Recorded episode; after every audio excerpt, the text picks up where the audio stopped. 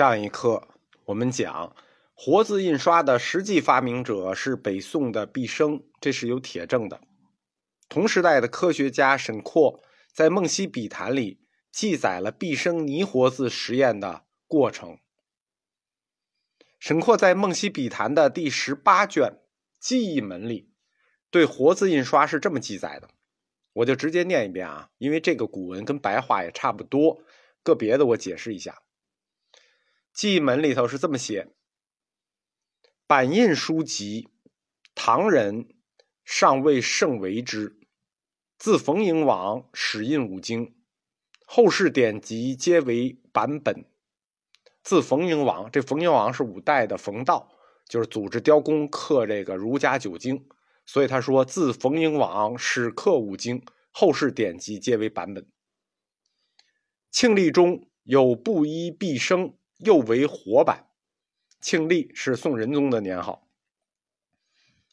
其法用胶泥刻字，薄如前唇，每一字为一印，火烧令煎。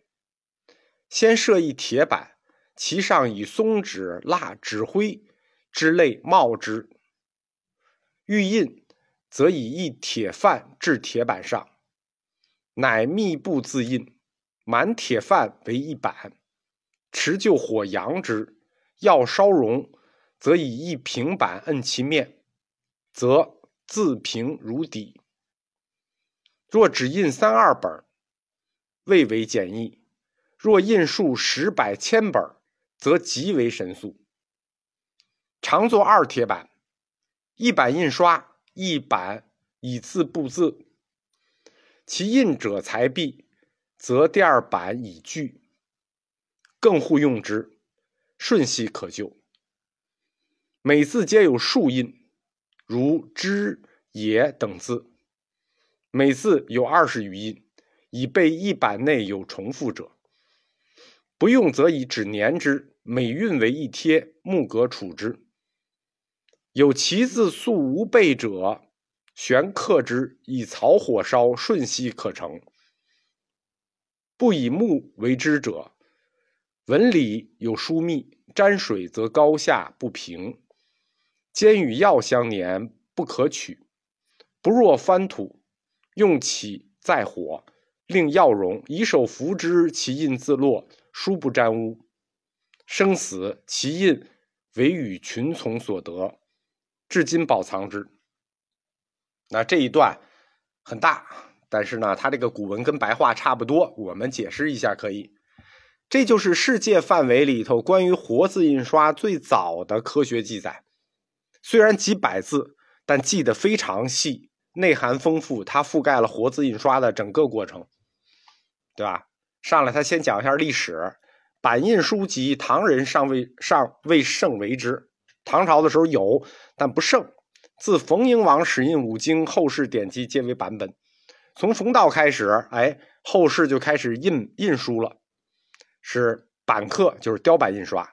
庆历中有布衣毕生，又为活版。哎，宋仁宗的时候，这布衣他就开始做活版印刷。然后其法，他就讲，先讲的是制字，就是怎么做这个字，叫用胶泥刻字，薄如前唇，每字为一印，火烧另煎。就是胶泥刻的字，这个前唇大概多少呢？一毫米到一点五毫米。就跟铜钱一样厚，印章刻的阳文部分，这刻字高度是这么多，所以叫做薄如前唇。胶泥刻的字用火一烧，它是什么呢？它就是陶字，陶制的字。那每个字做多少呢？每个字每字皆有数印，如之也等字，每字有二十余印，以备一版内有重复。有积字素无备者，悬刻之，以草火烧，瞬息可成。他是说。每个字出现的频率不一样，它有个正态分布。常用的字你要多刻，比如古代“知乎者也”，所以“知”和“也”这种字要多刻，刻多少呢？刻二十多个，以备一版里头有重复的。那冷僻字就有积字素无备者，就是这奇怪的字就没刻过，那悬刻之，立刻一刻，用火一烧，瞬息可成。这是制字。活字印刷书的第二个环节叫制版，也叫制范。他也说了，叫做先设一铁板，其上以松脂、蜡、纸灰之类帽之，就是先做一铁板，上面铺上松脂啊、蜡油、纸灰这种粘着物，然后覆盖在上面。然后呢，欲印则以铁范置铁板上，这个铁板比较大，这个铁范实际就是那个铁条做的四边框铁圈方的，像一个板一样放在这个上面，然后活字排在这个铁范里。这个铁板做承接物，这就是排版。排完了怎么办呢？乃密布字印，满铁范为一板。就这个铁圈里头，这个板的铁圈里头满了，就是一板。直就火扬之，搁在火上一烧，它这个铁板上不是覆盖着松脂、蜡、纸灰之类的吗？冒之覆盖着一层，这个东西火一扬之，火一烧。要烧融，则以一平板摁其面，则自平如底。这药一融，上面布的活字，这个时候在这个字这面拿一个平板一摁，那要印的字这面不就平了吗？自平如底，像底石一样，这就排完版了，就给它摁住了。因为你排的这个是活字，它放在这个板上，它是松动的。虽然它四边有这个铁条做的铁范。活字排进去之后，它底下板上是药和松，呃，是个松灰什么的，它高低不平。你一加热，它底下的这个蜡松脂它融化了。你底下找不平，你可以在上面找平。所以上面拿平板一压，那要印刷这面就很平，那底下那面不一定平啊。它都陷在那个蜡和松脂里头，它平不平我们不管，我们只管上面这个平，因为上面这个冷却之后。就可以成为一个非常平的可印刷的板。这个板前面那个叫排版，就是设一铁范，密布自印，这叫排版。然后呢，要烧熔，则一平板摁其面，则自平如底。这个过程叫固板。排完版之后固板，排好了，固定了，要粘住了，那可以干什么？那就可以印了嘛。这种活字印刷有什么好处呢？他也说了。若只印三二本，未为简易；若印数十百千本，则极为神速。要这种方法印两三本，你体现不出来；但是印十本、千本、万本，则极为神速。常作二铁板，一板印刷，一板以字布字。其印者才毕，则第二板以具，更互用之，瞬息可就。他就讲一个工作效率问题：我这边排好一版，这边刚印完。那个版我已经布好了，你直接印那个版。那个版上来印完，这个版又布好了，此版才毕，第二版已具。你看这个效率，它不是杠杠的吗？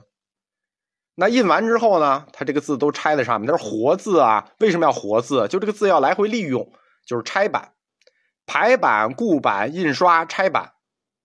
拆版呢，把字存储起来，下次再用。怎么拆呢？他也说了。用起再火，令药融，以手扶之，其印自落，殊不沾污。用起用完了再火，用完了在火上再一燎，那那药又融化了。上次融化是为了粘住，这次融化是为了把它剥了掉。用手扶之，其印自落，殊不沾污。一抖了就掉了，也不脏。如果这次不用怎么办呢？他也说了，不用则以纸粘之，每运为一帖，木格处之。就这个纸，就把那个字面拿一个纸宣纸粘上，别脏了，搁到格子里头去。你看他这个活字印刷的流程写的细致吧，非常细致。包括最后毕生用的这套活字，这个下落，这毕生这是一套活字啊，他不是说做了好多套，他就做了这一套，他一直用着。生死其印为与群从所得，至今保藏之，就是他的这套活字印。活字模为与群从，我我的群从实际就是我的家属，我的群从所得，至今保藏之。这套活字就等于被后来沈括家的子弟收藏着，一直保存了。那你想，他能收藏毕生的这套活字，说明什么？说明他沈家和这个毕家两家关系很密切，他们之之间有很密切的关系。不然的话，你看他这个记录记录。栩栩如生，简直就跟看的一样。怎么做字，怎么排版，怎么定版，怎么刷印，怎么储藏字，整个过程不仅可信，而且权威。就如亲眼目睹一样，说明这个沈毕两家呃就是亲戚，很可能。